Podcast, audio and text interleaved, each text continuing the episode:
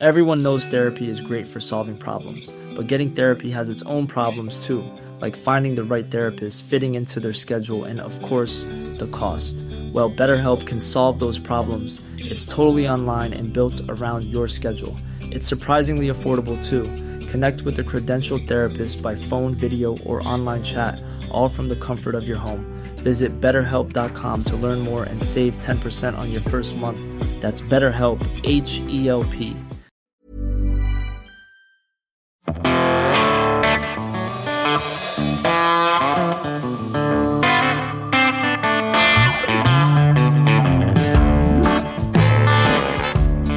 Greetings, music nerds, and welcome to season seven of the Music Makers and Soul Shakers podcast. I'm your host, Steve Dawson, coming to you from the Hen House Studio here in East Nashville, Tennessee. I'm so glad you've chosen to join me once again as we take some deep dives with a cast of wonderful musicians, producers, and engineers that I've managed to track down and speak to about making music, records, and just doing what they do in their lives in music. Don't forget there's a link to a playlist on Spotify and Apple Music with links to many of the songs we discuss on today's episode. You'll find links to those playlists in the show notes below or at our website. Meanwhile, the show continues to be largely listener supported. Your help in keeping the show going is always appreciated, and you can do it with a one time donation or a Patreon subscription, which is a monthly payment of your choice. And when you sign up for Patreon, you get an ad free version of the show to listen to, as well as getting entered to win a cunning prize pack from our sponsors at the end of the season. Or if you're tight for dough and you still want to help out, you can subscribe for free on Apple Podcasts or Spotify, or just by spreading the word, sharing the show, following us on Instagram, YouTube, and Facebook, and telling all your pals about it. You can get links to all this stuff at makersandshakerspodcast.com. Meanwhile, a huge thanks to the sponsors this season. Please check them out and let them know I sent you. They are Union Tube and Transistor, Spectra 1964, the Deering Banjo Company, Mule Resophonic Guitars, and the Henhouse Hang. All right, thanks so much to you for tuning in, and let's get down to it. Howdy, music nerds, and welcome back to the show. This is episode number 154. And my guest this week is an incredible singer and songwriter. He was a member of the Civil Wars and now does all kinds of cool and interesting stuff. Mr. John Paul White. Thanks for tuning in, everybody. I really appreciate you joining me this week and every week, as always. Just an update on the end of season giveaway. Our good pals at Spectra 1964 have jumped into the fray with their insanely cool BBDI. It's a DI, it sounds amazing. I use one all the time here, and uh, there's one up for grabs. And um, that's going to be given away at the end of the season, which is coming up in a couple of months in the new year. I think we ha- we're running into late January now with the episodes then we're going to take a little break. But at the end of that of the season, which is the uh, in late January, anyone who is a Patreon subscriber to the show, which is always much appreciated and helps us keep the proverbial lights on, so to speak, um, anyone that is a Patreon sub- subscriber will be entered automatically into the final draw, which includes some wicked Union Tube and Transistor pedals, guitar pedals, and these um, BBDIs from Spectra 1964. So get on it. All you got to do is be a Patreon subscriber. It's as little as a couple bucks a month and really helps us out. And that's all you got to do. So, thanks to our sponsors for taking part in that, and thanks to you for helping out the show. And I'd just like to shout out to a couple of new Patreon members this week who were generous enough to help support the show. Many thanks to Steve Goldberger, and check this name out Simplifier. Is that your name, Simplifier? I love it. That's cool. That's the name that shows up on Patreon, Simplifier. Thank you. All right, on to this week's show. John Paul White lives in Florence, Alabama, and is known by many for all his amazing work with the Grammy winning band The Civil Wars. But John Paul has also worked as a professional songwriter. He runs a studio and a label called Single Lock Records and operates out of Florence. And Florence is part of the three cities known as the Shoals, or as us music nerds know it as Muscle Shoals. And uh, John Paul is a wicked dude. And you'll hear us talking about how I'm an idiot for never having visited Muscle Shoals in the 10 years that I've lived in Nashville. Uh, Muscle Shoals is less than two hours drive from here. And sure enough, since we've done this episode a while back, I've actually taken him up on the offer to visit the Shoals. And he did indeed take me through the Fame studio and the Muscle Shoals Sound studio and his own studio in Florence. And man, it's so incredible. Um, I should just mention that those studios, the, both those studios, are amazing places to visit, and uh, the staff at both is really knowledgeable about the history and super accommodating and friendly. And it was so fun to go through those two buildings and just steeped in wicked history. I don't know about you guys, but my relationship with Muscle Shoals goes back to when I was a an aspiring young guitar player in my teens listening to music, and I wound up with the Duane Allman anthology, which to me was the gateway into all that music. Have you ever heard that compilation? I don't know. It's not the same anymore because, you know, with Spotify and whatever, all that stuff's just sitting there. But in my day, pre Spotify, man, I got my mitts on the Duane Allman anthology, particularly volume one, but also there was a volume two of it. And it's like a compilation of all the sessions at Muscle Shoals Sound and Fame that Duane Allman was a part of. But that includes tracks by like Wilson Pickett and Clarence Carter, um, some of the early Allman stuff when they were called the Hourglass. There's uh, Aretha Franklin, King Curtis. Man, that there's a track of King Curtis called Games People Play, that has just I think the greatest slide guitar sound on it. It's not like a big solo or anything, but it's just wicked anyway. Um, yeah, John Hammond, Johnny Jenkins, Boz Scaggs, and man, it's just so good. And then he's sitting there like fishing on the front album cover, and I always found that picture really fascinating too. Anyway, it's one of the coolest compilations. It's what got me into all that music in the first place. And from there, it was just like a gateway into like a whole world of amazing music. And that was my weird Canadian kid introduction to Muscle Shoals and a lot of artists that recorded there and just that music in general and getting into it. And that was my, that was my way in. Anyway, um, John Paul grew up in a small town in Tennessee, really close to Florence. And during his college days in the area, started playing gigs in bands and a, and a solo artist on his own. And he eventually discovered that he loved songwriting, especially as a vehicle for him to be able to sing and perform. And that led to him recording an album with his band and eventually a solo album called The Long Goodbye, which is wicked. But it was at a songwriting workshop that he was paired up. That was in Nashville, I think. He was paired up with the already successful Joy Williams. And they hit it off immediately and started working on music that became the Civil Wars. And in their relatively short lifespan, they uh, made a couple of killer records. There's some EPs, there's some live recordings, some video stuff, but basically there's two records, both with producer Charlie Peacock. They landed some songs on shows like Grey's Anatomy, which really helped their rise to uber stardom. And when their debut album came out in 2011 called Barton Hollow, it was a huge success and won a Grammy that year, or the next year, I guess, after it came out. They won a number of Grammys, actually. And they worked with some other producers a few times, like T Bone Burnett and Rick Rubin, which we'll get into today as well. It was a lot of fun to hear about some of that stuff. The Civil Wars came to a somewhat crashing halt around 2013. And John Paul has restarted his solo career since then, his label, and, and, now he's got his studio going as well. His albums Beulah and then the most recent one, which is from a couple years ago now, called The Hurting Kind, are both stellar records to check out. They're very different sonically and both really deep and interesting. So it was great to speak to John Paul about all of these projects his creative process, how he, how he songwrites, and what some of his influences are, and what he's up to these days. So you can follow him for any shows that are coming up and news on albums he's making or producing for other people over at johnpaulwhite.com. And now, enjoy my conversation with John Paul White. Thanks for listening. Thanks for doing this, man. I really appreciate you. Oh, it's my pleasure, man. Thank you for being flexible with sure. uh, a, a ridiculous schedule. I also have a pretty wiggy schedule, and I I'm very used to just making it work, however it needs to to work. Yeah, yeah. I, I, don't I don't know if I would know how to act if I had any kind of structure to my life.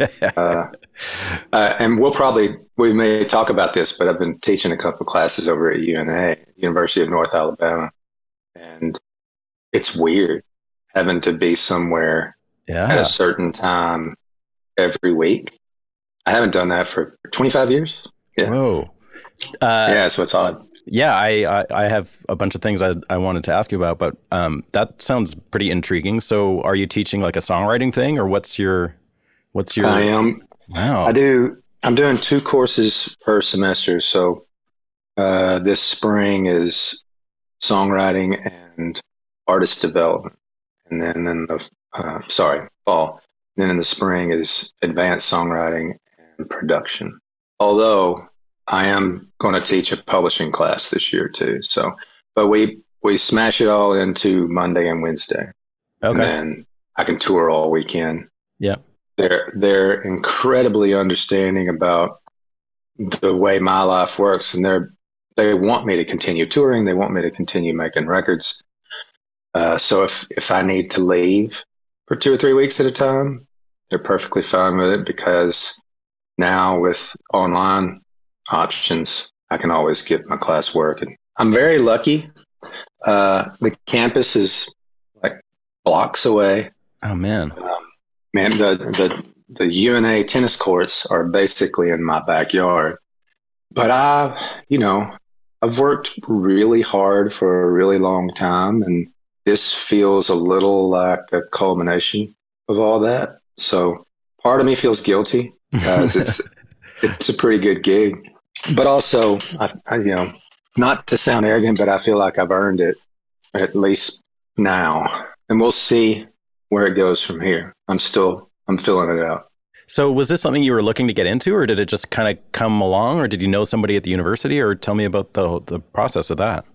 I, I graduated from that program, so I've been in Oh. touch with that univer- with the university ever since, and I usually would go and talk to classes when I wasn't on tour because some of the faculty are um, really close to. But uh, I had I had thought, you know, in the back of my mind, someday that'd be I think that'd be fun, but didn't think I was there. And COVID came along, and we were about a year into it and no end inside at the time. The Dr. Garth Frerick that runs the program reached out to me. He said, "I know you don't want to do this, but but, but the provost is poking me, saying, "You think he'd ever?" He said, "Well, all I can do is ask him." And I said, "Well, you picked a perfect time to ask me that because Yeah. I was sit- I was sitting here with a whole lot of time on my hands and like, what now? You know, what if I can't tour anymore? What am I going to do? What's what's the? And I toured so much, so heavy for so long that mm-hmm. That looked good too. You know, a little stability, a little something to force me off the road for a little while. Um, so I, I tentatively, you know, I tiptoed in. I said, well, I'll, Yeah. I'll do one class and we'll see how it goes. And at the beginning, it was a lot of COVID precautions. So it just felt very detached. Everybody's in a mask and they're all sitting six feet apart. And this is my first classroom. So you were know what I'm you, you were in person then when you started. By the time I started, yeah, we were in person. So it was 21. Okay. maybe maybe fall of 21 i guess yeah um, but everybody was still really nervous um, Yeah. um, and we were all kind of wondering should we be here Is, are we uh, but regardless um, it was just a really weird cold detached kind of situation i thought i don't i don't know hmm if I'm that. Because in order for me to want to do it, I really got to, and this kind of goes for anything I do in life, I really need to feel connected to it. I really need to feel like I'm giving and I'm receiving and they're doing the same thing. And if not, you know, I just go home. I, I got a Yeah. fantastic family. Uh, live in a in a great community here in the Shoals, and uh, I don't I don't have to do things that I used to have to do, but it's it's gotten better and better, and Yeah. I've gotten better and better at the job. Um, it's a lot more prep work than I thought it'd be. Interesting. Uh, how do you prep for like a songwriting course? Well, I, I got some good advice from the from the dean. He said, just look at it as uh, twenty gigs, but you can't play the same songs. you got to play all new songs. I thought that's a great way to look at it. I, so I had to start thinking, all right, songwriting. Let's break this down into subsets, and enough of them that it would cover all this amount of classes, or two classes would be on this one subject, and I'm still, uh, I'm still getting that right. I, I, I don't feel like I'm I've got it right yet, but I get distracted, so I, I have to I print up a bunch of stuff to have in front of me to mm-hmm. keep me on task because I'll just we'll be you know we won't we'll, we'll talk about something that we're we should talk about class four. Uh, I'm not I'm not used to that. And one thing I got ace in the hole is my wife's teacher, and uh, okay. she's she's she stays at home now with our three kids, but she taught for like 12 years, so I have a sounding board yeah. And she, like everybody else, said, You're doing fine. Stop stressing about it. It's, uh, I guarantee, you know, and I, I think that was true. I think I was going to stress regardless, but they told me at UNA, it was like, first year, you just hold on for dear life. Second year, you'll start easing into it and figuring it out. But first year, we, we, we, we want you here and we want you trying, but that's all you got to do. Just just show up. Yeah. But I can't. I can't do that. I cannot do that. Yeah. That sort of brings up an interesting point about the the writing process anyway. Like when you teach songwriting, you know, I've I've done a, I've done a number of like, you know, I, I'm a guitar player mostly, but I also end up doing some like songwriting workshops sometimes and it's a if you're doing a one off, it's a I find it's a bit of a struggle, you know, because it's just really hard to gauge people and where they are and what they want to get out of it. But I would imagine something that that develops over a whole semester, you get to approach it a little a little differently. Do you have like a set method of going in with a class, or do you kind of need to suss out where the where all the students are at, or how do you gauge? A little, to... little of both. A little yeah. of both. Yeah. Um, my very first class seemed to be a little more um, experienced there was a lot of um, because it was the first year. It was a bunch of seniors that were getting ready to graduate, or they needed electives, or they were in a different career track. But I'm teaching it, so they want to take it. So all the people that are really motivated, they were in there, and that that made it easier. Subsequent classes have gotten younger and less experienced, and to the point that my last class, I think 70 to 80% of the class had never written a song in their life. Whoa. And that's, that's, that's tough. Yeah. It's very tough, but, but it's also, you know, I enjoy it as well because I, I, I'm not, I'm pretty far removed from that, uh, but not so far that I don't remember the struggles that I had and things that I wish I could tell younger me. Listen, quit worrying about this, focus on this, that kind of thing and I can do that for them. Yeah. I don't know how many of them will end up being career songwriters. The odds are really low nowadays yeah. with the way the, especially with the way the Nashville market works. It's it's completely different than when I got my first deal in '98. It's a whole different world, and uh, I know hit songwriters that are sitting without a without a deal and can't get a sniff and I, I warn them about that. I warn them about how hard it is. But we also talk about songwriting as an artist or songwriting as a producer. Yeah. And that, that sort of thing. So you, songwriting, yeah. And, and collaboration, how to do that, how not to do that. We talk about business, uh, contracts and publishing oh, yeah. and mm-hmm. where your money comes from and stuff like that. And I hope by the end of the semester they haven't decided, hell no, I'm not going into, I'm going to be a songwriter. but it's not for the meek. So I make sure that there's a dose of reality in Yeah, that's important, I think.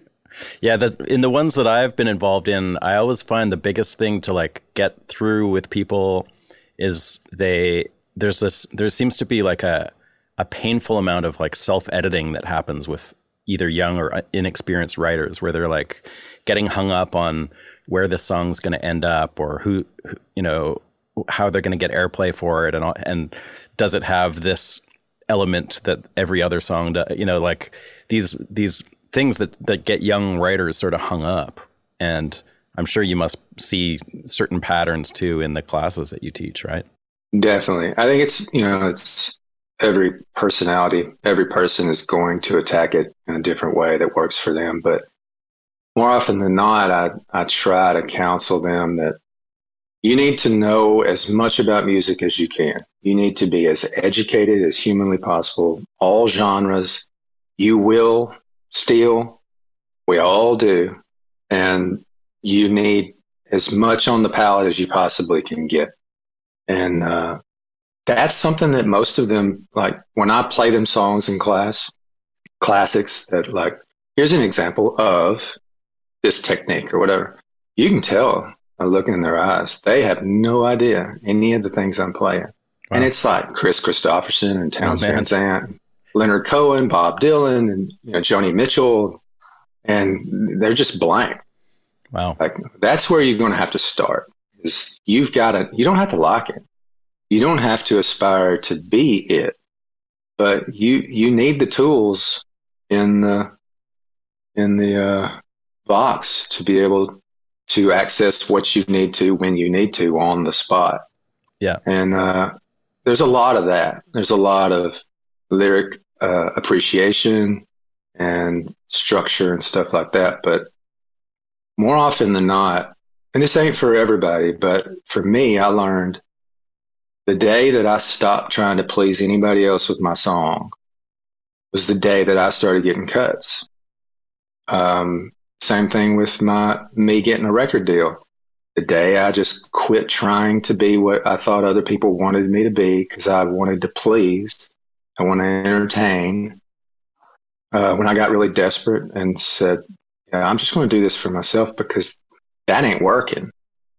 Then everything started clicking. And I said, everybody's a different point in their lives where they figure that out. You may figure it out young. I wish I had. I was 30 before I figured that out. And uh, let that inform your songwriting.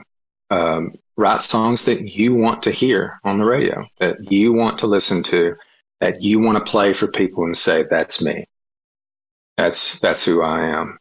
And if that's your criteria, the flip side of that is you cannot control whether other people like what you do. You can't. You can't chase it. it I don't know anybody that's well. There's probably some people that are good at mimicking and uh, there's a few writing. Yeah, and more power to them. I I just I couldn't do it. I'm yeah. I'm wired a certain way. My brain and my voice works in certain patterns, so one other interesting thing about the whole teaching thing from from like coming at it as a successful artist like you are, do you run into like a cross section of people that are aware of who you are and aren't aware of who you are? Are you just like Professor White to some kids or I think. I think in there they all know who I am. Okay. But they may not know the music. Yeah. I mean, I've had multiple students tell me I didn't listen to your music until I knew I was taking your class. Yeah. Multiple students that didn't know that I was in Florence and that I was part of that program back in my younger days. It's like, it's crazy how this information age, you can know everything. Yeah. But, you know, everybody runs in their little patterns. And so when they announced I was going to teach over there, I mean, there were so many comments. I had no idea that uh, he was in Florence. Or after I'd been teaching for a couple of years, well, about a year, there was a story about it, and people on campus were saying, "I had no idea he was teaching here." So, as as much info as as people have, it's there's so much noise that to yeah. get through that takes a while to get the message out. What was your background as far, you know, like you mentioned how important like musical knowledge is and in one on one hand that's like yeah, like understanding you know the the genre and the the early material and like being able to pull from John Prine and Roy Orbison and Joni Mitchell and all that, but also like musical education. Like you're a well versed guitar player too. Like were you were you educated as a kid growing up uh, at all in music, or was that something that you were sort of self taught along the way as you needed it? I was definitely self taught. I grew up on a chicken farm out in the middle of nowhere, just across the state line in Loretto, Tennessee, mm-hmm. which is about 20, 25 minutes up the road. I've never lived outside of this circle. Wow. But uh, grew up on a farm out in the middle of nowhere, and, and nobody in my family played. Um, they they were music lovers to a point, but not obsessive about it at all. And they just turned the radio on the car, and that's when we heard music. Yeah. There was a record player that barely worked. There was an eight track player Sweet. that we probably had seven, and we just wore them out. But Yeah. it was just it wasn't their thing. I did have aunts uh, that played in church, so I would get recruited to sing in church because in a really small town, people figure out really quick if you can carry your tune or not. All right, step forward. You're you're going to be the soloist for this. Guitar didn't come along until I was way into my teens, Mhm. um, and it really didn't happen until I was in college and later. Uh, because again, when you're from the small town, the guitar players in town are like, put the guitar down, get up there and sing. We got this. You don't need. You know, and I and I was like, I don't care. Fine. Yeah. You know, I don't really know how to do it, and it didn't really drive me. I wasn't Right. a guy that when I picked it up was like, oh, this is going to be my life. When I got in front of a microphone, yeah, uh, guitar was the means to an end. And when I got to college, um, all my band members back in the day had gone on and done job, you know, gotten married and had jobs. So if I wanted to do anything, I had to accompany myself. So I just, I would just usually every time I saw somebody play, I would just sit there and try to memorize the shapes of their hands hmm and then go do it later. But I, I didn't know what I was playing a lot of times. I didn't know what chord it was. I didn't know what note. But I started understanding the math of it. Yep. And how how intervals work. I didn't know what an interval was, but I could hear it in my head that Yeah. okay, that's that's the one, that's the root. And if you went to a four, if I was listening to a record, if you went to let's say you're in G and you went to a C, I, I got to where I could hear that. And there's five. And there's, I learned the numbers later, but when somebody showed me the Nashville number system, I was like, this makes perfect sense to me because Right. this is how my brain works because I'm not thinking letters. Somebody says, what chord is that right there? Like, I start having to count.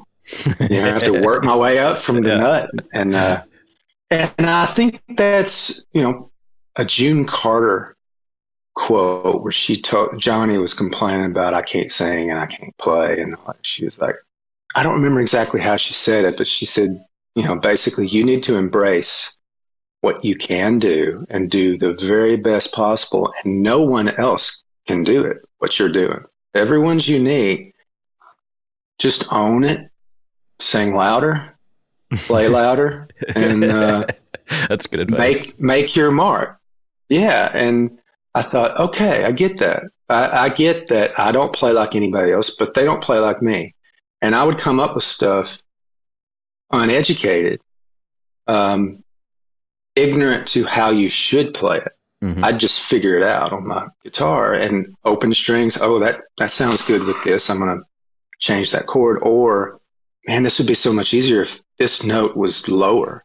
So I'd change tunings. Yep. It was all just trial and error. And then I, I wrote stuff that I'd go into the studio and the guys be like, "Can you play that for us? Because we can't. We're not sure what you're doing." And then they'll see it and they'll and they'll realize how simple it is. A lot of the stuff, especially with the Civil Wars, very simple. Once you see through the smoke and mirrors of how I'm playing it, That's Um, interesting because there is a fair chunk of that stuff that's like guitar wise, it's like it does make you stop and, and listen and be like, what the hell is is going on? I'm there? glad to hear that. Yeah, man. That well, it's it's on purpose because it's part me being self conscious about my guitar playing and knowing that other people technically are better players than I am, and so I have to put something interesting in there to set me apart. Also, because I will lose interest in my own music if there's not something Right. compelling. Yeah. Um, but on top of that, for a while, I was just accompanying myself. And then with the Civil Wars, it's just two voices, one guitar. So the guitar can't just be strumming G, C, D and, and it'd Right. be interesting all night. I have to do things that complement what we're singing, that fit in the holes of what we're singing, that is a harmony to what we're singing, so yeah. that our two voices and the guitar sort of is three three part.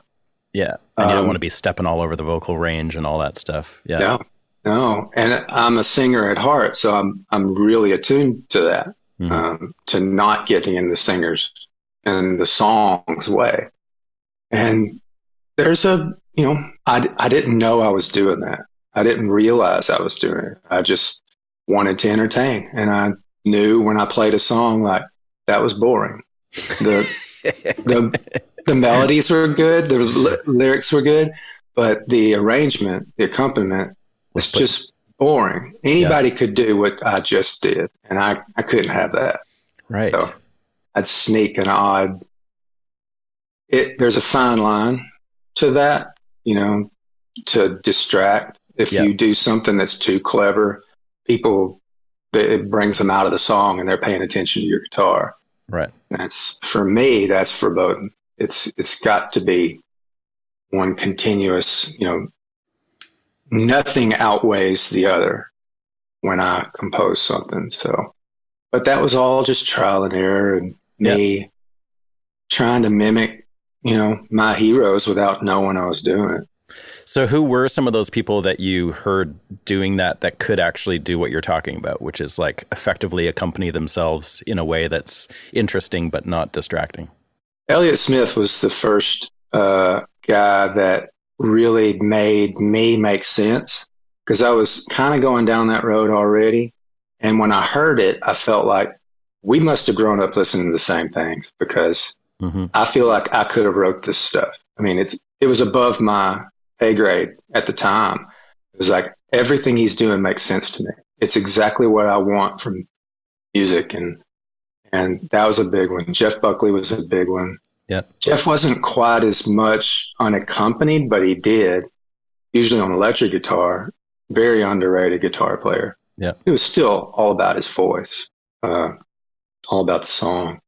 Those were the main ones, but the the simpler ones were uh, you know, Kris uh, and you know John Prine, who you mentioned earlier. I was very lucky to get to know him and and uh, consider him a friend and play a bunch of shows with him. And I was really happy to get to tell him that my finger picking is one thousand percent pulled from the way you finger pick, and he got such a kick out of that. Yeah.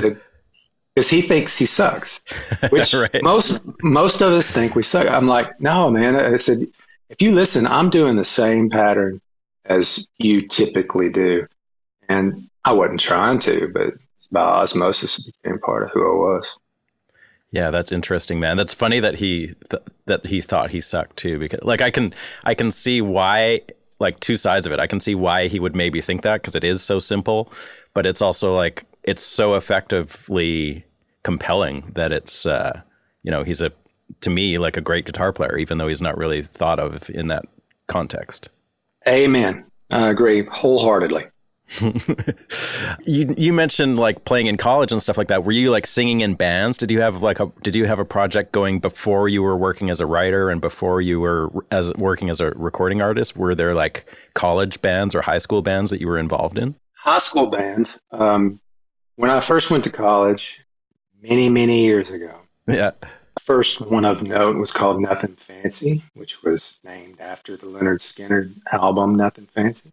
Nice. Spelled the same spelled the same way as well. Yeah. And um, we uh, a couple other bands after that, but after about four years of that, I decided there's no record company man going to come down here to Lawrenceburg, Tennessee, or to Florence, Alabama, and slap a contract on the back of the Cadillac and sign me up and make me a you know, like you always dream of. Yeah. It just wasn't happening. And I could have been a billion miles from Nashville because I had zero contacts up there. This is pre-internet, you know, it's, so there's no funny. way like to a, really. It's like an hour away. Yeah, yeah, from Lawrenceburg. Yeah, yeah. we are just down the road.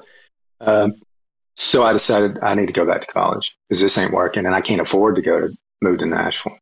So when I got to college, it was mostly me by myself. Every once in a while, I'd, I'd play with one guy, or there'd be like a trio of acoustic guitars, and we'd play, you know, widespread panic and crap yeah. like that that everybody wanted to hear. Because uh, I'm still a people pleaser. I still want to entertain. Like, is that yeah. what you want to hear? Fine. I don't. I don't have to like it. Uh, but it was mostly me by myself, and that was. Uh, I had to make a pretty steep ascent to get to where I could do that because like, pull, like pull off a on, solo show. You mean? Yeah. Did yeah. you have enough original material at that point, or were you doing covers and stuff? All all covers. Okay. Um, I started. The reason I started writing songs was not because I wanted to write songs, is because I wanted to sing. And Walt Aldridge um, was like adjunct faculty, and Jana Malone, who is running the program right now, introduced me to. She said, "I'll introduce you to Walt. I think you know you've got something that I think he'd be interested in." She'd heard me sing, and I said, "Well, okay, but I think I need to write two or three songs so that he doesn't judge my voice. He doesn't compare it to the original. If I sing a cover, it's an automatic. You can't help yourself. You you think about the original and you compare the two. And I was just wise enough to realize like I need to get that out of the way and it just stand. Uh, I was stupid enough to think that I could write a good enough song that he would be interested in. So I wrote three songs, recorded them in the in the UNA studio, which was just an eight track tape machine, and that was about it. Um, and gave it to him, and he wanted uh, he wanted to work with me, but not as a singer, as a songwriter. Really interesting. Yeah, he heard the promise in it yeah. more than he heard in my voice, hmm. which broke my heart. But I also thought, fine, I just I want in the door, and if this is the way in the door, I'm a songwriter. I'll do it. Mm-hmm. So I went and interned for him, and he had started his own company. It was a joint venture with EMI so I didn't even have to leave the Shoals. It was right there by campus. Uh, it's called Waltz Time. And for the next, for that whole summer, I was just going upstairs and beat my head against the wall and trying to write songs. And eventually he sent one of them to EMI and they're like, all right, we'll sign, we'll sign this one song. And so I got a taste of it. It was just a per song contract. And, uh, how does that work? Was, I've, I've actually never heard of that.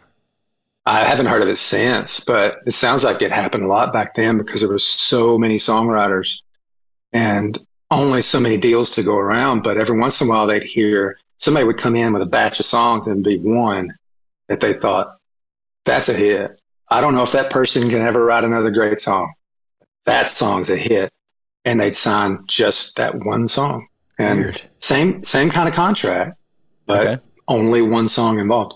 And so that's that was my first contract. And then what what happened to that song? Did did it Nothing. Nothing. Nothing. no. It got me in a lot of doors. It was uh-huh. it was a song called Change Your Mind and it was a minor key, waltzy. oh, that's two strikes dark. right there. I know. It was like dark and southern gothic and like no one wanted that shit. Yeah. But everybody liked it. Everybody would be like, "Man, this is really good. You want to write with one of our writers?" Or can I write with you? Oh, cool. So that did it sort of open up the, yeah. the co-writing world a bit? Yeah. And I figured that out early on that in that world, um, companies were trying to diversify themselves. So EMI had Melba Montgomery and they had Brad Paisley and they had all these people that did more traditional stuff if that's what you wanted. But if you wanted something that leaned more edgy, um, wasn't called Americana yet, but yeah. you know, leans towards Son Volt or Wilco or whatever, but also I loved British rock, and so it leaned toward the Beatles and ELO. Um, I was the guy. So if somebody came in from LA or from New York, I could bridge the gap between what they knew and what the country music market would allow. And so I had a enviable position. Like all the cool stuff that came to town, I'd get end up in the room with them. At this point in the show, I'd like to thank our amazing sponsors for the season. We couldn't do it without their support, and this year they are Mule Resophonics. Swing wider for inspiration with Mule Resophonic guitars. These are Resophonic guitars built for acoustic guitar players. Not just blues guitars, not just slide guitars. You don't need to play them in open tunings. They're set up with normal acoustic guitar action, and they have some of the best feeling necks in the game. Trust me, they're wicked. These musical tools wake up your ear and influence your playing towards uncharted musical realms. Check out the current lineup of guitars at the Mule store at muleresophonic.com. Thanks to Spectra 1964. For over 50 years, Spectra 1964 has established a reputation of creating some of the most innovative recording equipment on the market today. Their consoles and preamps were behind the sound of so many great American studios of the 1960s through to today. Spectra 1964 continues the legacy of providing incredible recording products for the home or professional studio. Check them out at spectra1964.com. Union Tube and Transistor. Union is known for guitar effects pedals with a focus on quality and simplicity. They build durable, repairable products that sound amazing both on stage and in the studio. Their fuzz effects and compression pedals are insanely cool. I use the Sonebender Fuzz, the More pedal, the Lab, and the Swindle Overdrive all the time in sessions and live on stage. You can find out more about them at uniontone.com. And finally, the Henhouse Hang is a three day immersive recording experience at the Henhouse Studio in East Nashville with me, Steve Dawson. It'll be in September 2023 and then upcoming again in September of 2024. Join us for a musical learning experience like no other. We'll show you the ropes of recording roots in Americana music by bringing you in on a real session with real musicians working on real songs from the ground up. You can get all the info at stevedawson.ca. Just follow the links on the front page to the Henhouse Hang. All right, then, let's get back to the show. Yeah. Who were you working for at that time then? Um, you mean like uh, company or artists? Well, like if you're so they're setting you up with all these co-writes, but are you getting paid? Yes, monthly. Okay. Monthly. It's okay. a mon- monthly draw, and I was on a monthly draw from '98 until two years ago. It okay. was the way that I'd, I'd, I'd formulate my life around being able to live on that draw. Yeah. And then if, if I made money, awesome. If I made money playing shows, awesome. But I always knew I had that base. And EMI was the employer. Yeah. Oh, cool. I was 10 years and then 10 years at BMG and wow. a little while at Warner Chappell. Um, yeah. Wow. And, and at that time, I don't want to get sideways with too many people, but at the time, the publisher was a very, very powerful, integral part of your team because yeah. they had pitch meetings. And some of them had really good relationships with certain producers, and they'd take your song in and they'd they'd establish um, they would they would build you up and they'd be like, "Hey, I got new John Paul White songs coming. Can I come pitch you songs? Yeah, come on. I want to hear them first. Yeah. All that that happened. That was that was everybody was leveraging and wow. lobbying and like I'm not going to cut this unless you cut this and it was fun. And uh, you always felt like when you sat down and wrote with somebody, if you wrote a song that was great, if you both thought it was a great song, you you had a very good shot. You probably were going to get a cut, but even if you didn't, it was going to be on hold. It was going to go into the studio. And so that was exciting. Now, that's not true anymore. Right. That's not true at all. If you don't write with the artist or with the producer, or you're not a part of the publishing company that the artist is, or the producer is, or the label owns, or whatever, then you're out. Yeah. I mean, I talked when I did the last record, The Hurting Kind, I played with people like Bill Anderson and I wrote with people like Bill Anderson and Bobby Braddock, um, yeah, but also also Paul Overstreet and uh, Wynn Varble and folks like that, and they would tell me like, and it's it's slim pickings out here because you know this is fun, but the chances of unless you cut it, John, the chances of this song ever getting out into the public are just minimal, just tiny without some sort of connection to an artist. Um, and I, they're they're already I think they're already seeing the problems with that sort of mentality. And it's just going to get worse because all these writers I'm talking about are going to move on. Yeah. They're not going to be able to pay their bills. And so they're going to have to do something else. And all the, the future Bobby Braddocks are going to go do something else. And so the song quality just keeps doing that. Because these people were yeah. doing it every single day and, and they're immersed in it all the time and they obsess about it. And artists can't do that. They write songs only for themselves. Professional songwriters can write anything they want to any day of the week for anybody. And it just frees you up so much to not have a box to fit in. So unless we have a big batch of artists come to town that are great songwriters, which the odds are not great for that, it's just going to get more and more homogenized.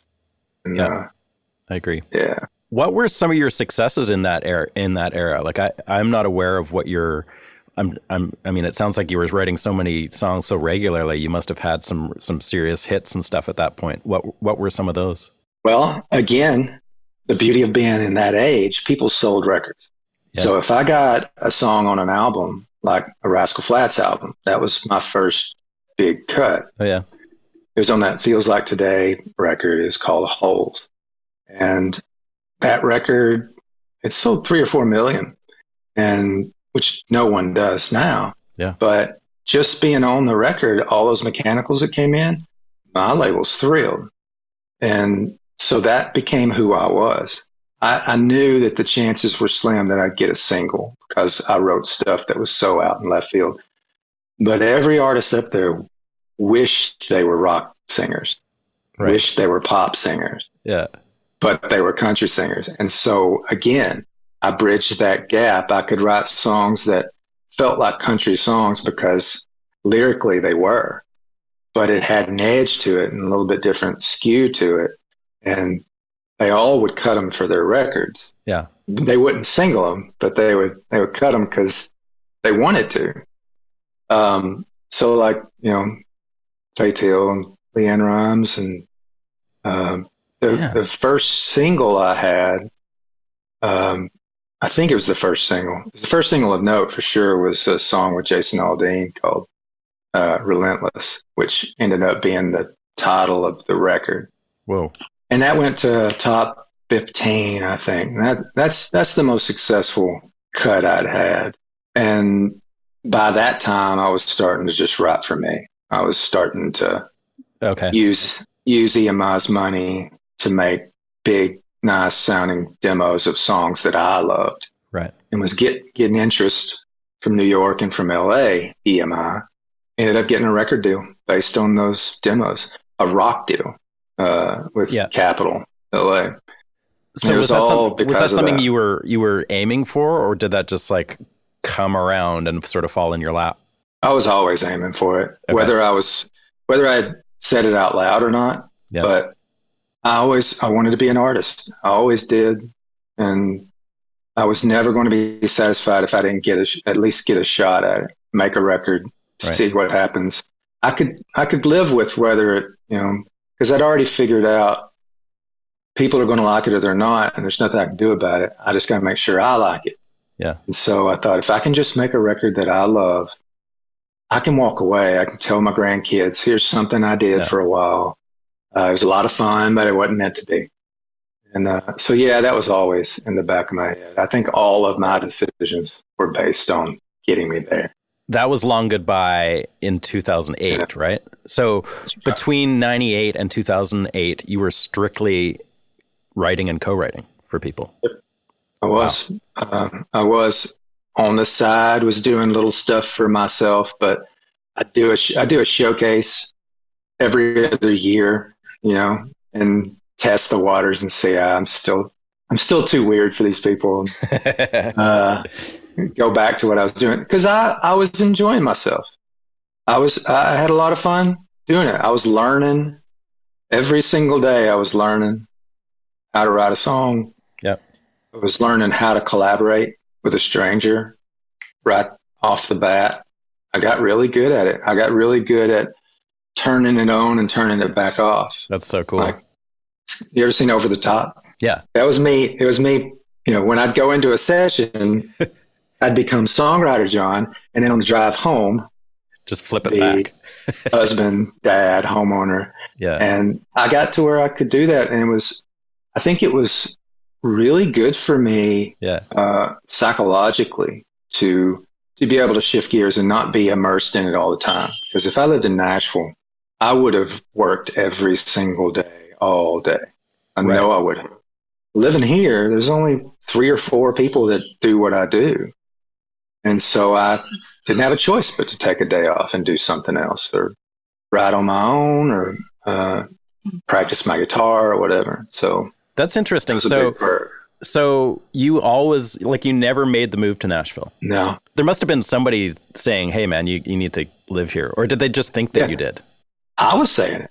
I, I Okay. just couldn't afford it. And Really? it was it was way cheaper then than it is now. yeah. You know, I don't know how. When I have kids over here that want to intern in Nashville, I'm like, man, all right, well, have you looked at housing yet? You know, it's it's crazy. It's cost prohibitive. But at the time, I wasn't making any money. I was barely. I, I had a kid Yeah. and uh, a house and a wife, and we, you know, she was teaching at a private school, so we weren't making a lot of money, and there's no way we could move.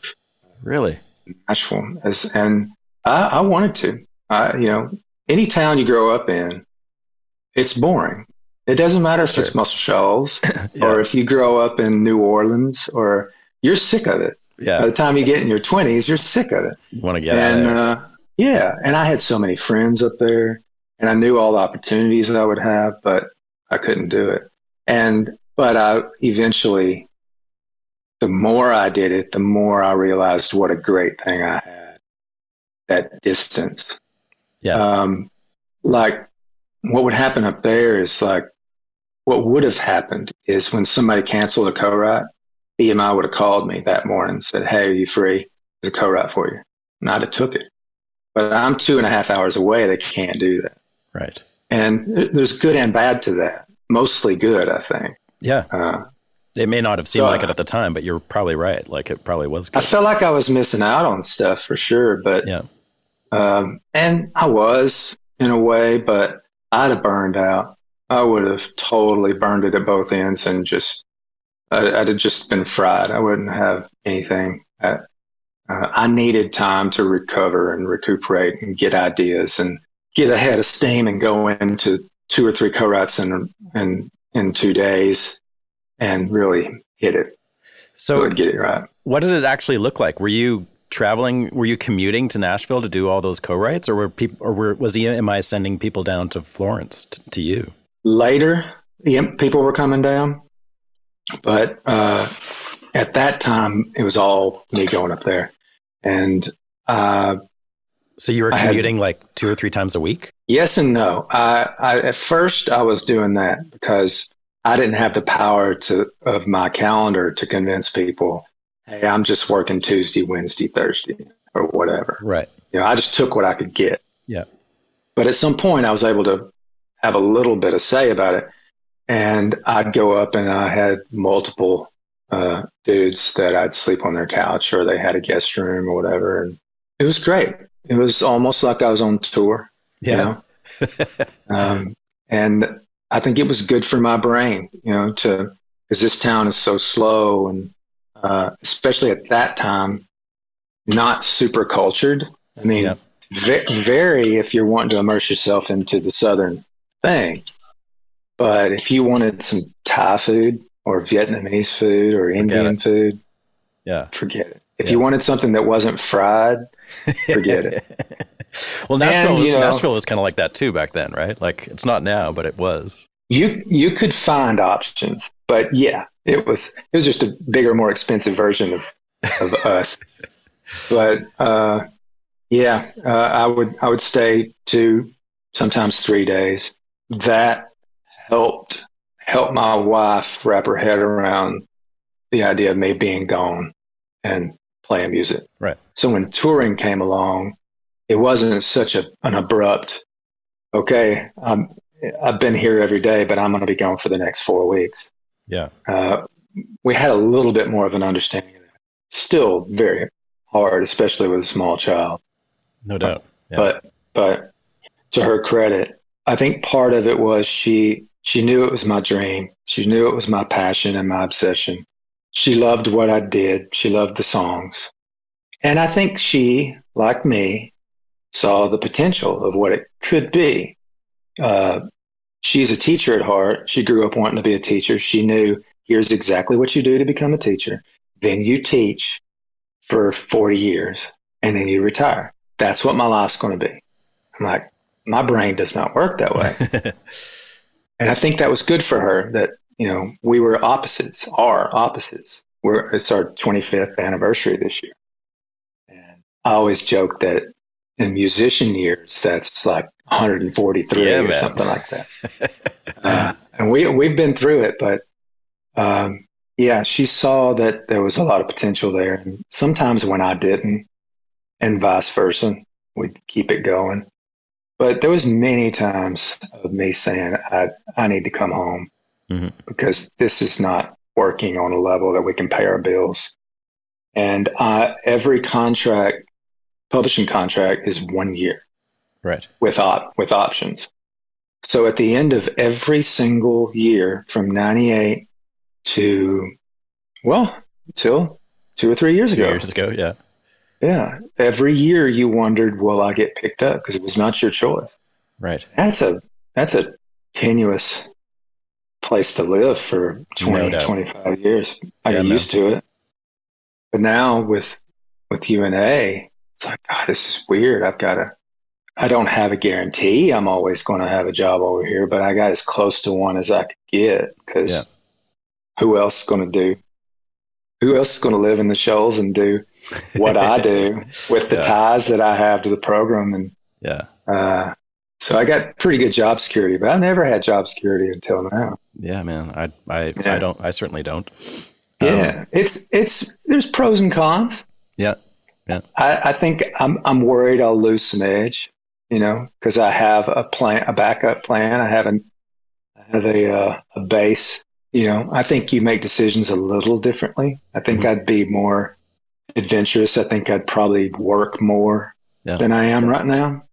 And I gotta, I gotta do something about that. I gotta, I gotta, get, I gotta get that old motivation back, that hunger, that, that, yeah. that fear of losing my gig back. Because yeah. that's, that's when I create best. Yeah. Burrow's furniture is built for the way you live. From ensuring easy assembly and disassembly to honoring highly requested new colors for their award-winning seating, they always have their customers in mind. Their modular seating is made out of durable materials to last and grow with you. And with Burrow, you always get fast, free shipping. Get up to 60% off during Burrow's Memorial Day sale at burrow.com slash ACAST. That's burrow.com slash ACAST. burrow.com slash ACAST. Hey, I'm Ryan Reynolds. Recently, I asked Mint Mobile's legal team if big wireless companies are allowed to raise prices due to inflation. They said yes. And then when I asked if raising prices technically violates those onerous two-year contracts, they said, what the f*** are you talking about, you insane Hollywood ass?" So to recap, we're cutting the price of Mint Unlimited from $30 a month to just $15 a month. Give it a try at mintmobile.com slash switch. $45 up front for three months plus taxes and fees. Promoting for new customers for limited time. Unlimited more than 40 gigabytes per month. Slows. Full terms at mintmobile.com. So when so when you did the long goodbye, did you did you have to like for forego some of the writing stuff, or like how did you wrangle that with your publishing contract? Like, did were they understanding and they were just like, well, yeah, you go make a record because it's all part of the picture. That's it. Okay. And again, really big company, really diversified company.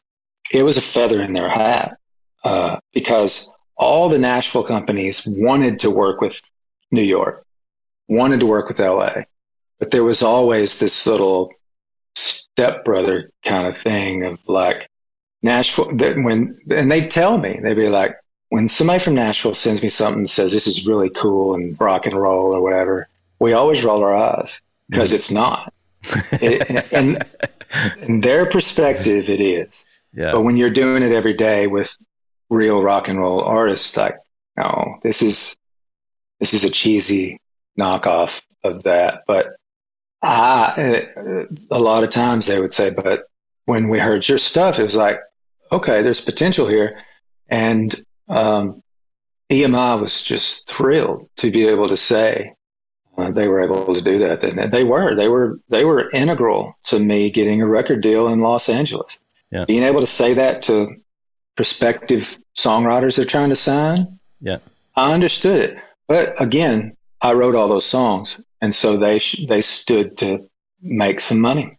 Right. But that, that record was a culmination of the 10 years before. I was able to just pick all my best stuff. Yeah, that's a that's a long period of time of like having not made a record where you can pull from. That, and and that's you know most artists their their first record they've probably been working on stuff since they were teenagers. Yeah. So by the time they actually make that record, it's songs that have five, six, seven years. Yeah. Yeah. That's why the second album usually sucks that's right. because they've got six months to write the next record and they don't Yeah. do it all the time. They're not seasoned songwriters. It was easy for me Yeah.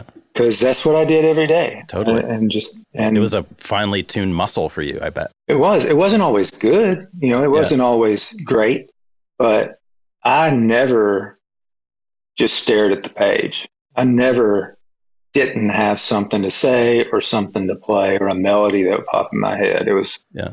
it was a superpower that I don't know how much we go into this, but it's a superpower that I feel like there's kryptonite around here, something right now. Because when COVID came along, I started, well, I stopped thinking about it. I was just thinking about protecting my family and how are we going to make it through this without touring?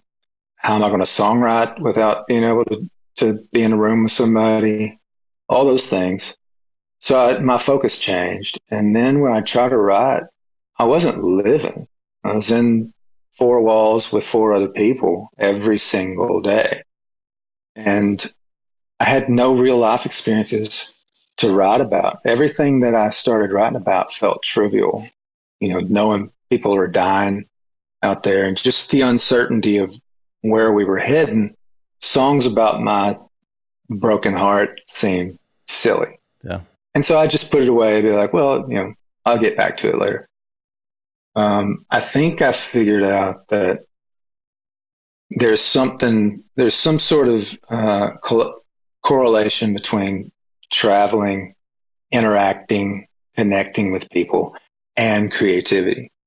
And once that went away, I was just stifled. I was just, I just stared at the page. I'd play stuff and it sounded like everything I'd already played. Did that freak you out? Because you'd you've you'd never Yeah. had like writer's block really in that way, if that's what it was. uh, it it it still terrifies me because I still ain't got it back the way that I want it. Mhm. Uh, this summer is going to be spent every day trying to get back in that groove again and have something to say. Um, but yeah, I'd, I'd never in my life had writer's block. It'd always just been a faucet just running and trying to catch it all. That is a And, uh, superpower. It is. And when you lose it, you feel mortal. Yeah. And uh, I know that I have other skills that um, make me happy in the interim. I've been making, you know, producing records over here. I've got a studio next door that I started with uh, Ben Tanner uh, with Alabama Shakes.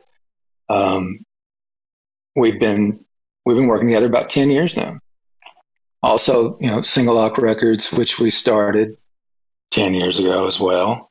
So those two things are something that I love and keeps me as occupied as I want to be.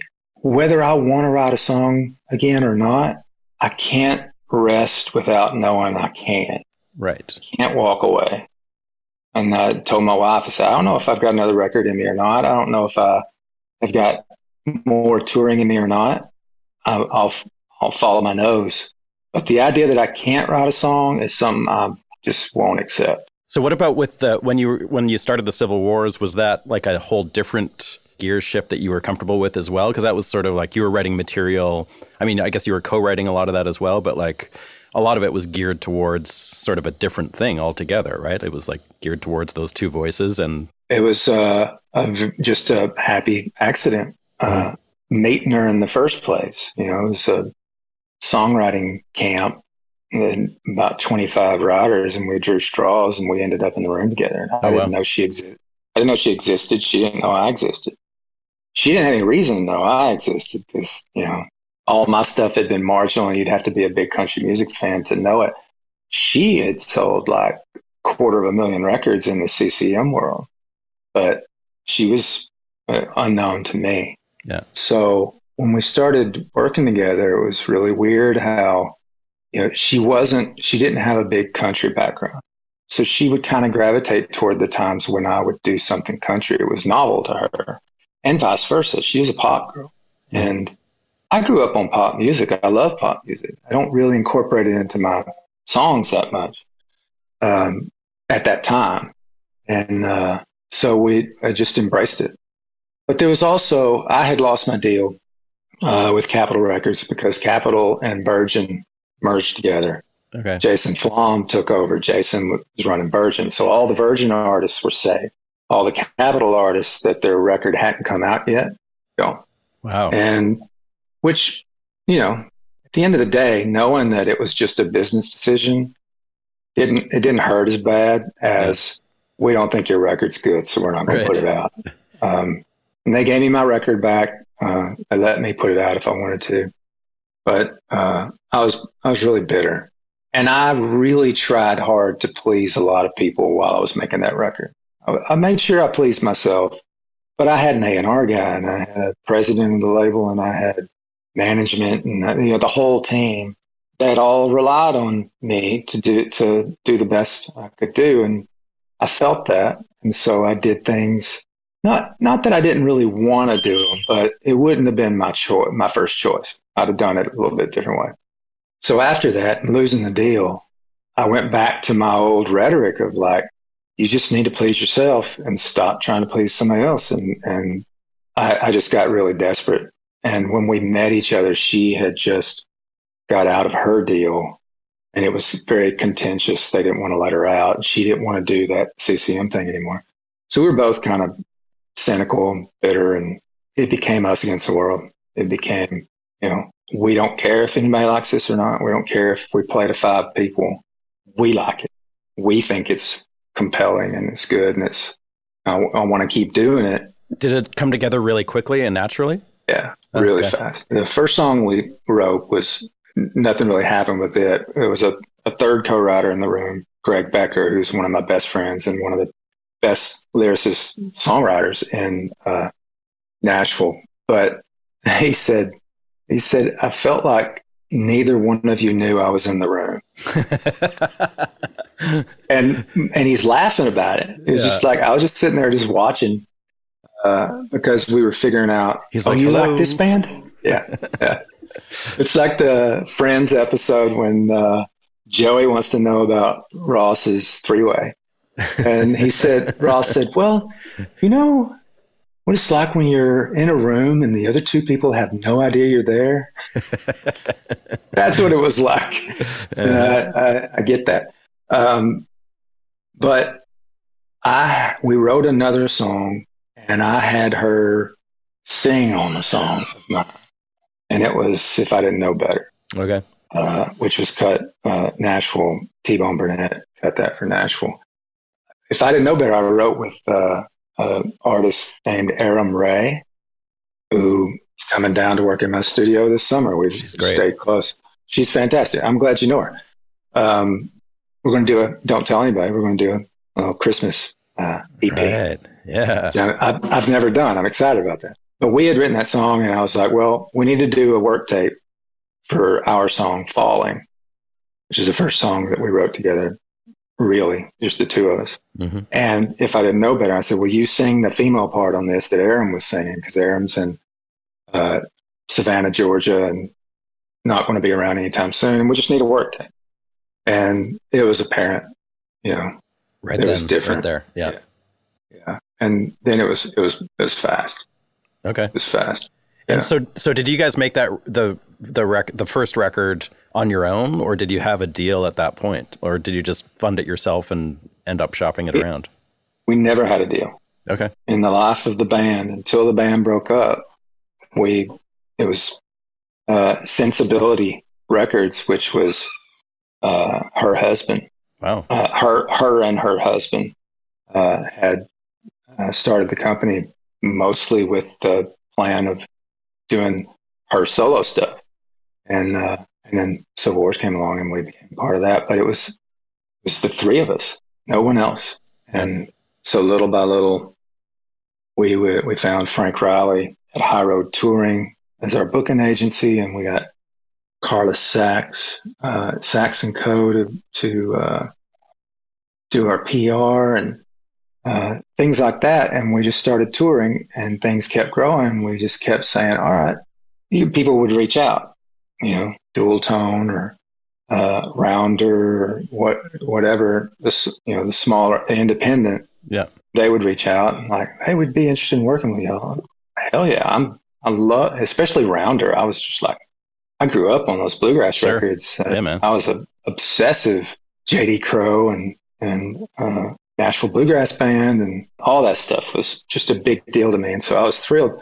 But every time we'd have the meetings, we'd realize once we got the stars out of our eyes that they're not really offering to do anything we're not already doing on our own. And Our and, and keeping all the money. Yes. And keeping all the creative control Yep. and, you know, all the decisions. It's us. And that's hard, but I don't want to give that up. I, Somebody's going to have to offer something that's a deal breaker. That's like, Right. we can't say no to this. And we weren't at a point where somebody's going to give us that kind of deal. Yeah. Uh, so we'd always say thanks, but no thanks. And after the band broke up, um, we, we, you know, we weren't able to do that anymore. So, uh, we signed with Columbia and let, they, they dealt all the stuff Oh, okay. We had already uh, signed a deal with Columbia overseas. Yeah. We figured out at some point we can't do it worldwide. Yeah. Hard enough uh, to do. Uh, the United States, yeah.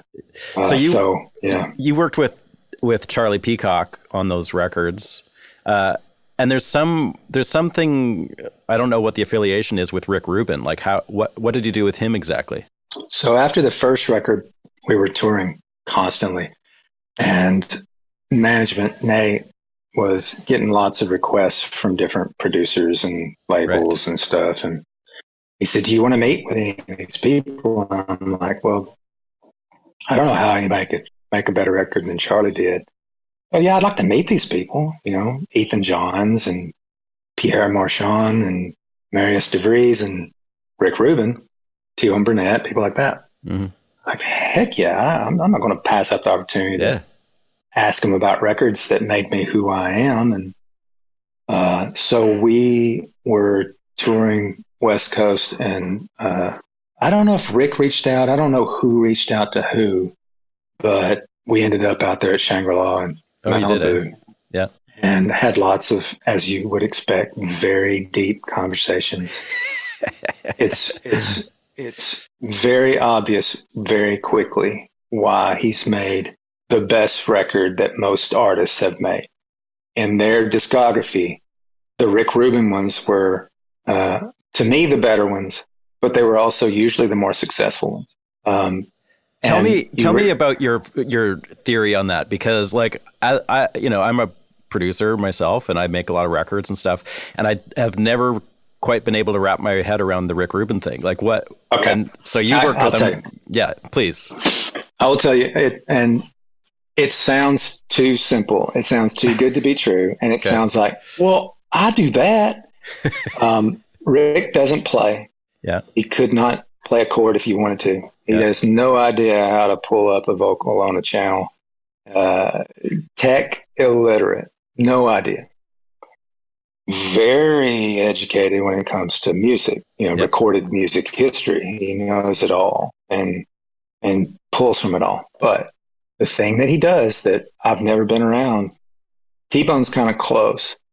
Um, he makes you feel like the greatest artist on the face of the planet. He gives you this singular attention and appreciation of what you're doing, and he notices things and he bring he brings it up. It's like nobody's ever said that before. Nobody's ever noticed that we do that. And um, we um, so we had one day, and he said, "Why don't you go in the studio and you got anything that haven't recorded yet?" Yeah, we got three or four songs that really need demos. So, well, let's do it. And uh, just you two and guitar like you normally do live. And that's what we did. And we'd do a song and he'd come out and give little suggestions. Most often, the suggestion would be, you need to be thinking about what you're singing.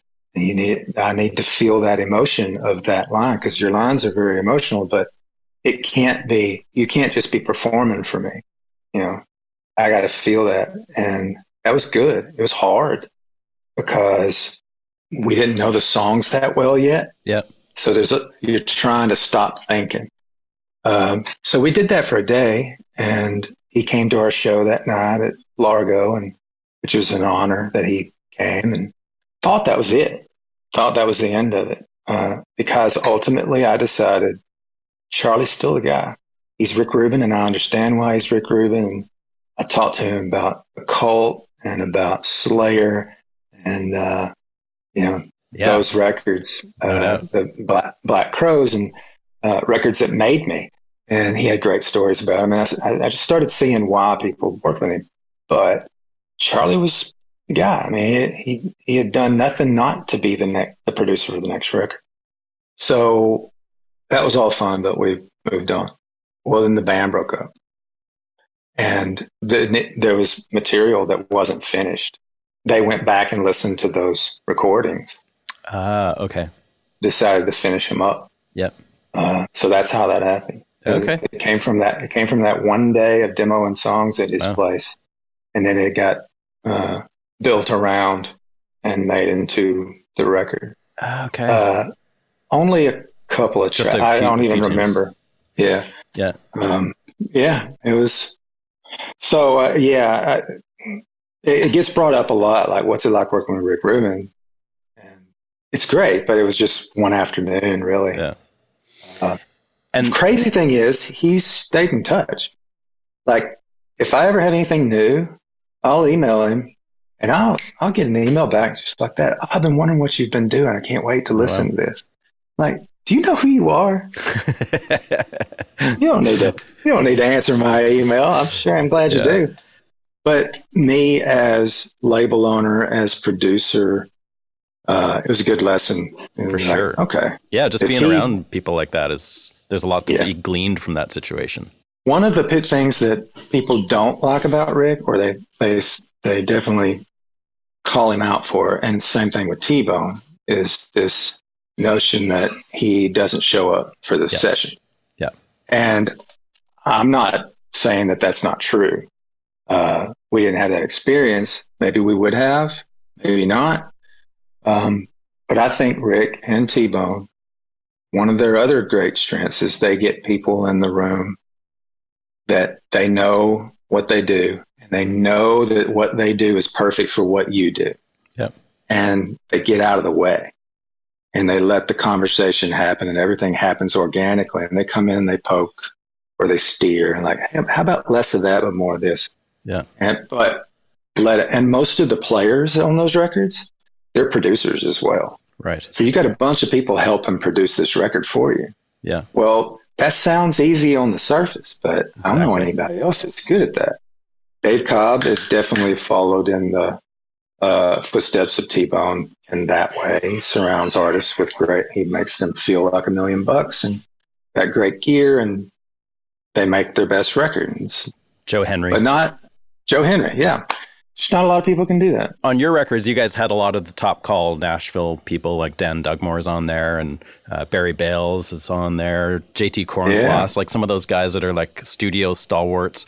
Was that like yeah. a? Were you guys all tracking those together? Was that how you rolled with those records? No. Okay, um, so you do your thing, every and then track, yeah, every track was she and I and my acoustic guitar live around uh, two vocal mics and one acoustic mic.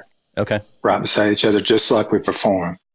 And um, I'd never recorded that way, and it was it was hard. It was frustrating at times. Like, yeah, if you just let me put this stupid guitar down, I can sing this better. Yeah. And Charlie was adamant. He's like, you, maybe technically, but he said you sing differently when you don't have a guitar yeah. in your hands, and it's not as compelling and it's not as compelling as when you both are singing at the same time as well. And so, like, if I missed a note, the take was bad. Right. If I missed a guitar note, the take was bad. You couldn't keep anything. Yeah. So it's a little like, you know, the old school back in the Jim Reeves, Patsy Cline days. sure. Like, you didn't get it. But Charlie was really good at full take comping. Yeah. So luckily, my years of being here in the shows, my timing was was well Solid. whether it was good or not, it was consistent. Yeah. So if I played a song a certain tempo, I would play it over and over the same tempo. Yeah.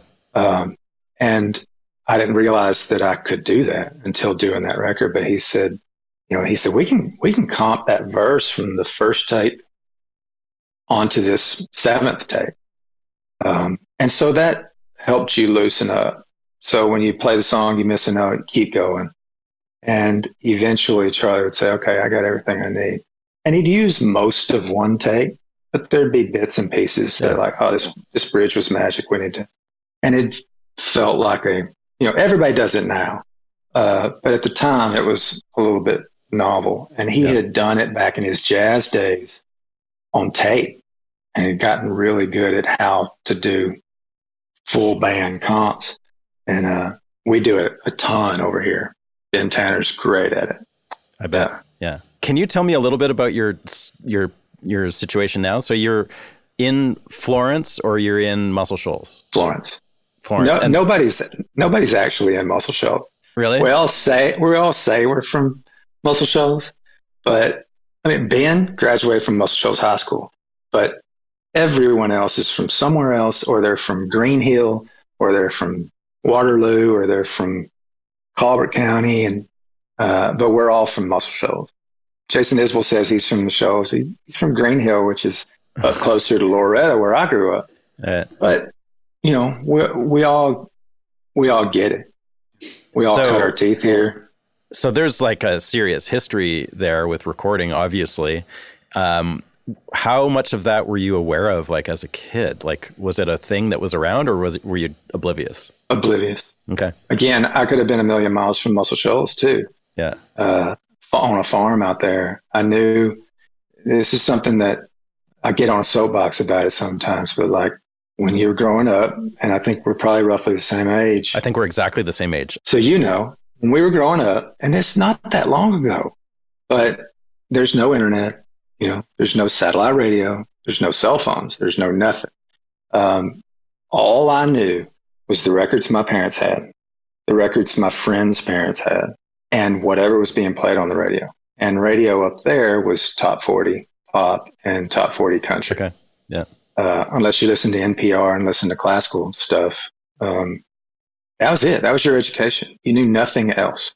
Um, once I started playing music, going and seeing bands play, then I I started all the soul and R and B and everything that this place is known for. I, I just I took it all in. But growing up, I was I, I only knew Don Williams and Yeah. Merle Haggard and Johnny Cash, but also my mom's Johnny Mathis, uh, uh, Dino, um, Frank Sinatra, things like that. Uh, which I think is what made me who I am.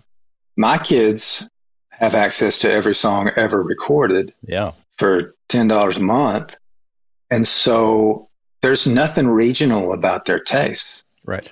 because they listen to everything. Yeah. They're not, uh, and I think that's going to be the death of regional music because Yeah, that's kind of too bad because that that was a real thing that was real in that in those days where you just grew up around something. I think, uh, and I've always said this, I, I really don't want to be a better, too good a guitar player because I think I do better painting with primary colors and I get everything possible out of that simple palette. If I was a great player, um, it'd be infinite. If I was a great keyboard player with all the sounds and different things you can do, it'd be infinite. And I don't think I'd be able to create that way. And so when you've only got a few tools that you grew up with, you just you're just the best at those few Maximize things. them. Yeah. I think it's so much better than being good at lots of things. And so That's sort of a, we'll, it, we'll see. That's sort of a, an interesting thing about Muscle Shoals too. Is like those guys were like so specific at what they did, but they just did it. They did that thing so well. Like the players and guys like Rick Yes. Hall that that were sort of the orchestrators of that whole thing too. Did you ever meet any of those? Like, did you meet Rick Hall ever? Oh yeah, You did? Yeah, we we were we were friends. Oh, you were. Uh, oh man. Yeah, he. Was, I never worked for him, Yeah. so I had nothing but good relationship with him. I heard everybody else's horror stories of Yeah, working in the studio with him. Uh, but he was always sweet to me, and anytime I was over there, he, John, how you doing? Play me your new stuff, and you're welcome here anytime. Uh, he was great. Did you guys ever record at at, uh, at Fame or, or Muscle Shoals Sound? We yes, and and uh, not at Muscle Shoals Sound, but uh, at Fame. Uh, wrote a few songs there too. Yeah. Uh, My Father's Father was written Okay. there the day of Obama's inauguration. Yeah. it was all kind of born out of that. Um, but uh, yeah, that place is is an important place to me. Uh, Long Goodbye was recorded there. Parts of Beulah was recorded there, and parts of the Hurting Kind. were Oh, okay. So you, recorded you did So, a, you did a bunch of stuff there. yeah, Oh, a lot of demos, too, a lot of demos too Yeah. over the years. That's how I met Ben Tanner. He was uh, an apprentice over there, and we clicked really quickly. Yeah. and uh, yeah, so I, I owe them a lot. Rodney, his son, they've always been very accommodating, very sweet. Linda, his wife, is one of my favorite uh, humans on earth. Um, but uh, outside of that, you know, to give a little bit of a backstory on the Shoals' influence on me, as soon as I started playing music, I started become coming in contact with Spooner Oldham and Jimmy Yeah. Johnson and Roger and um, and David Hood especially, Yep. and every one of them to a person was just like, "Man, really like what you're doing. I'd love to help you out." And like, "Hey, we're doing this show over here. Do you want to come play with us, or do you want to sing a song, or what?" So cool. And I'm like, again, like with Rick, like, you know who you are? I mean, you play the bass line on I'll Take You There. Why are you even talking to me? But every one of them, the first time I met Jimmy Johnson, a friend of a friend introduced me and took me to Muscle Shoals Sound when it was down by the river, in the big Yeah.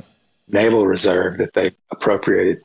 And I was nobody from nowhere. I'd never done anything but play in VFWs and American Legions. And Jimmy talked to me for almost three hours Wow. about just stories about Joe Cocker and Paul Simon and Rod Stewart, and because he he figured out really quickly that I knew the R and B background, but I really knew Bob Dylan and Bob Seger and Yeah. uh, Dr. Hook and Leon Russell and all that. So he just regaled me all day like I was somebody, and I thought, Man. and every single one of those guys, that's how they carry themselves. And I think that's why this place is special. Yeah.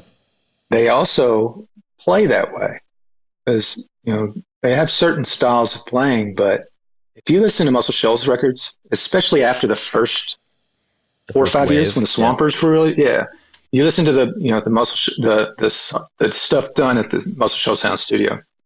It's very eclectic and it's, they're truly playing what's best uh, for that band, that artist at that time on that song.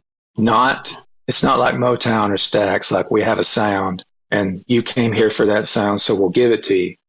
Nah, it's not like that at all. So you listen to Kodachrome and then you listen to Take a Letter Maria or you listen, you know, you listen to anything on Carney. uh, You wouldn't know they're from the know. same area. Right. Yeah. Yeah. And I love that. I love being part of a community that it's not about us. You know, it's about whatever serves the song. And I think that's why it's still vibrant and why it still matters. It's also really interesting that a lot of those, or most of those guys, like never left too, right? Like it's uh, when you think about the the insane discography that they had, and that they could have probably had careers in L.A. or New York or Nashville or whatever, but most of them just stuck around and kept working there. It's pretty cool, pretty unique. Uh, uh, Roger and David every once in a while would go out on a tour with Yeah. like traffic yeah, or the Water like that. Boys or whatever. Yeah. Water boys, but ultimately they, they always would rather be home. They were they were super happy to just being studio musicians. And Yeah. you know, they go to LA and Memphis and and New York and do sessions. Uh, but none of them ever left. Never felt like they had to. Yeah. Uh, so the studio that you've got now, you do you sort of co-own it with Ben Tanner? Is that the or well, is it it's, your place it's or my, what is it? It's it's it's my place, and you know the majority of the gear is mine, Mhm. but we're definitely partners. I mean, he's he's the brains over there. He, Yeah. I don't know how to run most of that stuff. Okay. I, I could figure it out if you gave me enough time, but uh, when it comes to routing and patching and all that, I'm, I'm like, that's You're that's out. you, man. Yeah. You you take it. And when it comes to mixing, I have no urge to mix. Okay. I, I never I never spent time fine tuning EQ or uh, things like that, and I, I'm I'm fascinated with it, but it ain't my world, and he loves it. If you're producing, do you sit there and are you involved in the process, or do you just leave it to Ben or to whoever's mixing the record? The technical side I leave to him, except, hey, I want it to sound like this. Can we? And Yeah. I've done it enough to know, hey, let's get that champ out and run it through that Echoplex Right. with this 12 string electric. You know, Yeah. I, I know how to do all that. Um, but what mic to use, I, I don't know. I don't care. Just put a Yeah. 57 on. I don't care. Yeah. Ben Ben cares, and Ben knows better. Uh, so it's a really good partnership because his Yeah. brain works a little different than mine. I'm usually way more in tune with is the song being served, uh, Right. That's a good combination having uh, Yeah. somebody like that and the and the vocal. team. My favorite thing is producing the vocal. It's Okay. my favorite thing of all. It's like giving little tricks and tips of how to get the breath in where people don't notice it, and but everything still stay emotional and conversational. Um, I feel like that's probably my strength uh, in those situations. But yeah, uh, everything I've produced has been with Ben, and I, I don't see that changing. Is it a commercial space or is it on your property? I live. Uh, I'm here on Poplar Street. I can see the studio, which is the house next door. Yeah. Oh, great. So it's a, this is uh, old, uh, late 1800s, old Victorian, and it's uh, also same era uh, stone house Cool. that that uh, when it became for sale, I really could not afford it, but Yeah. I couldn't afford couldn't. not to Right, right. because UNA is buying up everything. So it would have been a frat house or something if I had done it. So did you did And you yeah. come in and do a bunch of work on it or did you just kind of like move stuff in and just use what was there? Yeah. Cool. That, that was almost prime, uh, and I uh, that was on purpose. I yeah. not because of lack of funds. I didn't want a typical studio Right. uh, vibe. I wanted it to feel like you're in somebody's living room, somebody's bedroom, and that you literally are. Yeah. Uh, I tore out. Uh, there was uh, two rooms, and I tore a doorway out so you could to connect them. But other than that, nothing.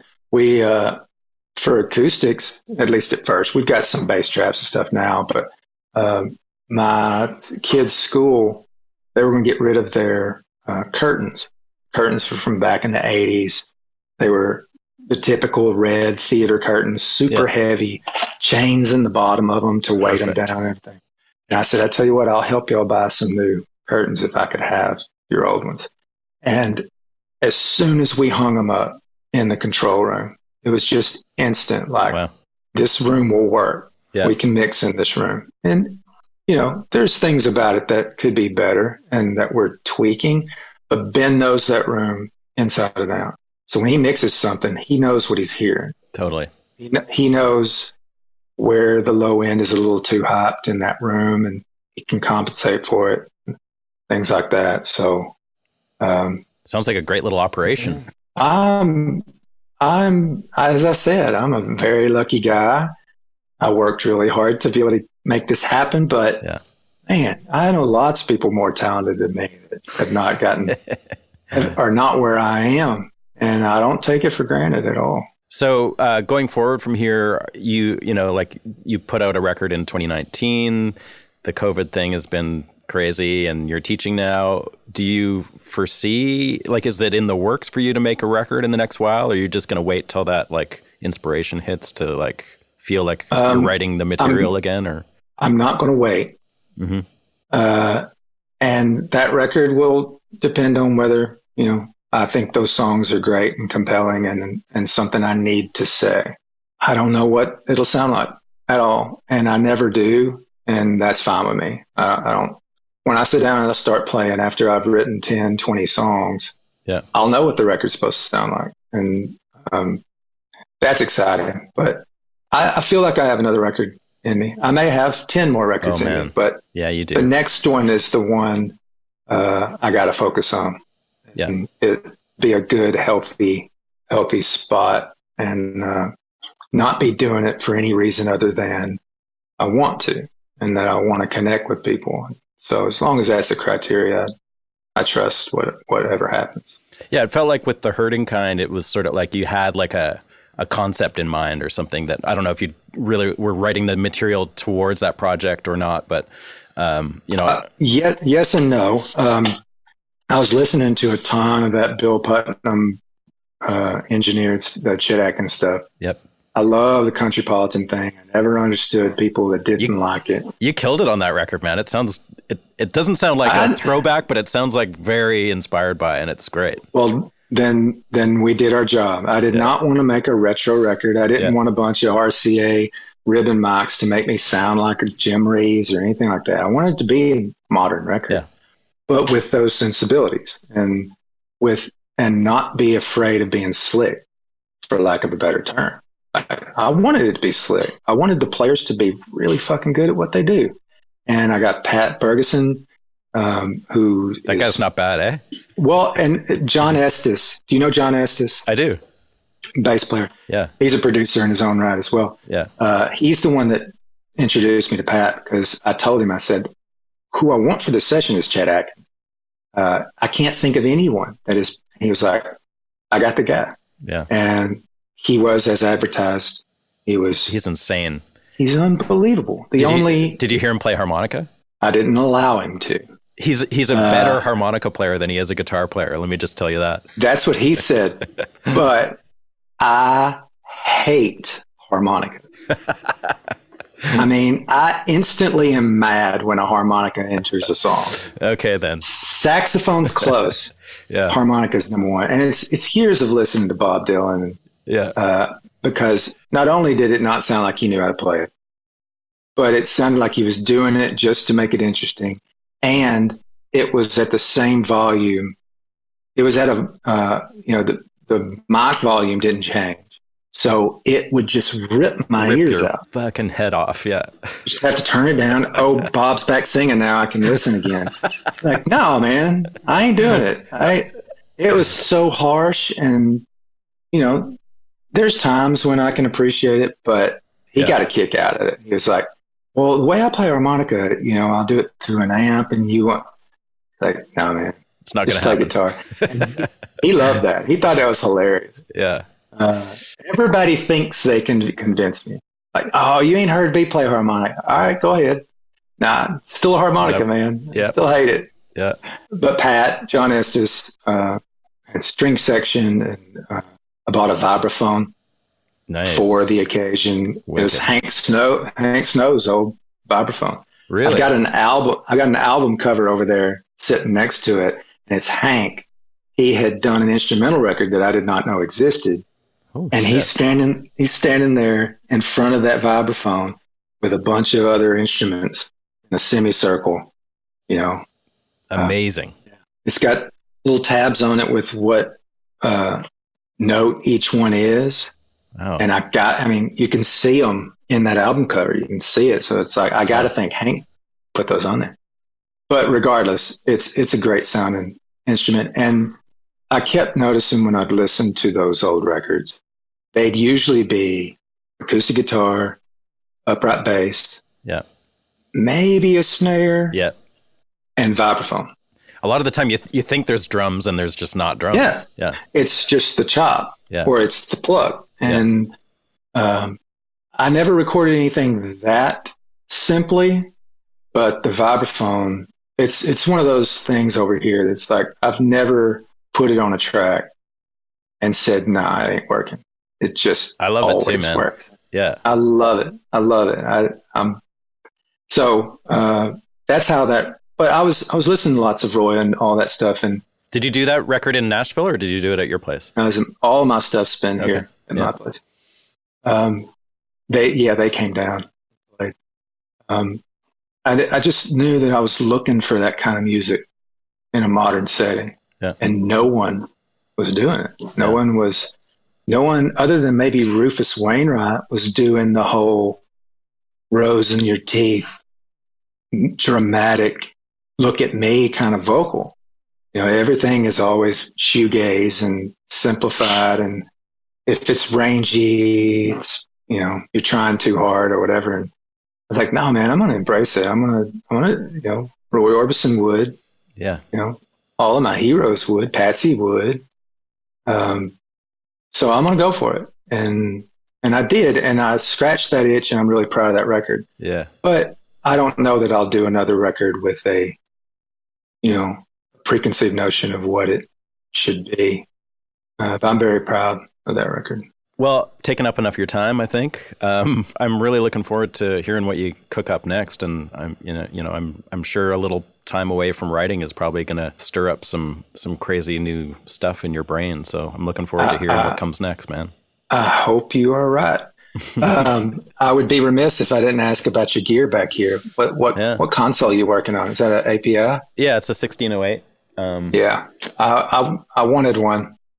Is it an earlier story? Like my wife was teaching full time, and I was on the road, and three kids, and she'd call me crying, you know, from just the stress of it all. And I'm in LA in some, you know, uh, beautiful place with great weather, and she's here in this drafty ass old Victorian. And finally told her, "You have to quit your job. You have to. I have no idea how we're going to pay our bills. Yeah, we can't keep going like this." And it worked out. Things yeah. started, you know, started doing like this for the Civil Wars, and we were able to fully renovate our house the way we wanted to. And uh, so, yeah, you gotta you gotta follow your gut. But uh, you got it. Uh, the thing I lo- wanted was the endless manipulation of those 500 units, and you know that the console could be a com- it could almost be a completely different console, you know, every year depending on the session. We should use these sorts of components. That that's fun, man. That's, it is. That's, yeah. that's exciting. Yeah, I swap them around quite a bit, and there's, yeah. there's like 16, you know, I've got all the EQs here, but then there's eight more that you, you know, I've got like a spring reverb set up and then a few different yeah. weird preamps that are good for things and some compressors and stuff. And you can just kind of do whatever. And it's pretty great for all that. You know, I think the one thing that held me back, and this may not be it, but uh, I, uh, I think Ben's reservation was how, uh, how the routing was. And is it an inline console? No, yeah. And and that you know that can be problematic, but for me, it's like I don't know, it just works so well. There's yeah, there's issues where I wish they'd done something differently or whatever, but it's it is what it is, and it's what I have, yeah. and, and I love the way it sounds, and yeah. It's cool because it's got the automation on it too, which is another thing that was like I would never have afforded that, but it was just like it came with the thing. It was already in there, and you know. Was it Massenburg automation? No, it's their own. It's their own it's API their own. thing. It's like this funny little computer right on the thing, and uh, it actually works really I, well. I wanted it for all the things that you're saying. Uh, I already had a Studer 962 yeah. broadcast desk, and it's great. Sounds great. Lots of headroom. Doesn't color the sound that much, so you have control of. Uh, but again, routing and you know um, things like that. So uh, we just got a new, uh, not a new, but an old Neotek. Oh, cool! And Where'd you find that? Very happy. Nashville. Yeah. Pretty sure. Yeah, Nashville, and it's in good condition, and it already it sounds fantastic. But it also has given Ben a whole lot more uh, flexibility on how he does his job, and uh, it felt like we had gotten to a point where we needed to do that. Plus, it looks like a real console. You know, when, yeah, that helps too. Yeah. When, when, people come in and like, oh, okay, this is a real studio. How big is the uh, console? It's not that big, probably six foot long. Is it like 24, 24 track or something? Yeah, cool. That's we swore need. we were we swore we were never going to have anything more than sixteen. Yeah, Like- that's the thing for me. Is like I rarely go above 16. If I do, there's We to, rarely do. yeah, Yeah, we rarely do. Uh, I remember when we first started talking, we were talking about consoles and everything, and I was shopping around trying to find something to fit in my budget. But he, I asked him, I said, "So, do we need more than sixteen uh, channels?" He said, "God, I hope not. You're my man." yeah. That's how you know. So we got a, we just got a two-inch, sixteen track. oh, cool. Yeah, we're still, there's still. Uh, Like an MCI some- or something, or a Studer, or what'd you get? I'm drawing a blank now that you ask. ATR? Well, they make tape, but maybe uh, No, it's not. Uh, I'm gonna have to get back to you on that. well, that's all right. The I'm just drawing a complete blank. I'm look. I can see it through the window. You can literally see Uh, it. You can literally see it. It was. It came out of Vancouver. It was the one. It was used for uh, Heart, Crazy on You, Barracuda. Oh, okay. stuff. From probably from Little Um, Mountain. Then I'm from Vancouver, so I know that studio really well. Awesome. Uh, that's what they told us. So Okay. it, it, may be a, a, a thing where every recorder that comes out of Vancouver, they just add that to it. And honestly, I don't care. I don't. Yeah. I don't need to know. I'm No. just going to keep going with that story. That's right. But it's it sounds great. It's got some bugs. We we got it. they all do. We we record mostly digital. Um, we work with a lot of really quiet artists and tape. You know, It's I don't have to explain to you. Yeah. Yeah. As much as I want to, I want to work. I want to make a big rock record. Mhm. Uh, not not necessarily for me.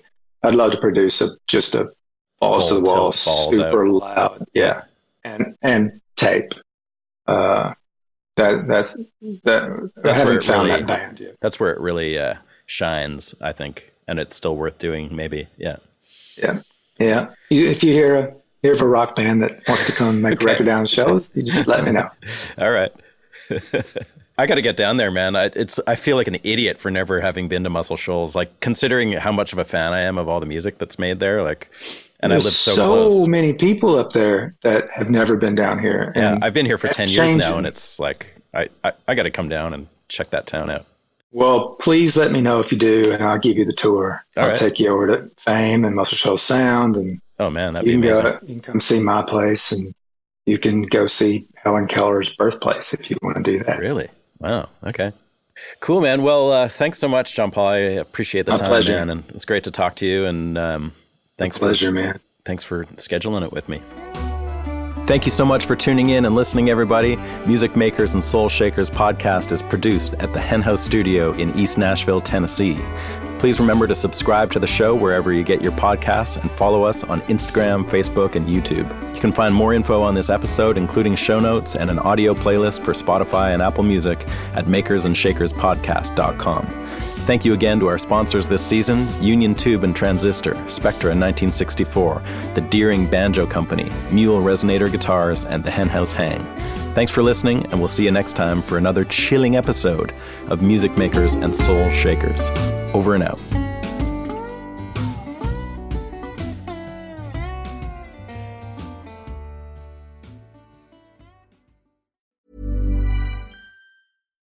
Deserves the best, and there's no better place to shop for Mother's Day than Whole Foods Market. They're your destination for unbeatable savings, from premium gifts to show-stopping flowers and irresistible desserts. Start by saving 33% with Prime on all body care and candles. Then get a 15-stem bunch of tulips for just $9.99 each with Prime. Round out Mom's menu with festive rosé, irresistible berry chantilly cake, and more special treats. Come celebrate Mother's Day at Whole Foods Market. Hey, it's Danny Pellegrino from Everything Iconic. Ready to upgrade your style game without blowing your budget? Check out Quince. They've got all the good stuff shirts and polos, activewear, and fine leather goods, all at 50 to 80% less than other high end brands. And the best part? They're all about safe, ethical, and responsible manufacturing. Get that luxury vibe without the luxury price tag. Hit up quince.com slash upgrade for free shipping and 365 day returns on your next order. That's quince.com slash upgrade. Even when we're on a budget, we still deserve nice things. Quince is a place to scoop up stunning high-end goods for 50 to 80% less than similar brands.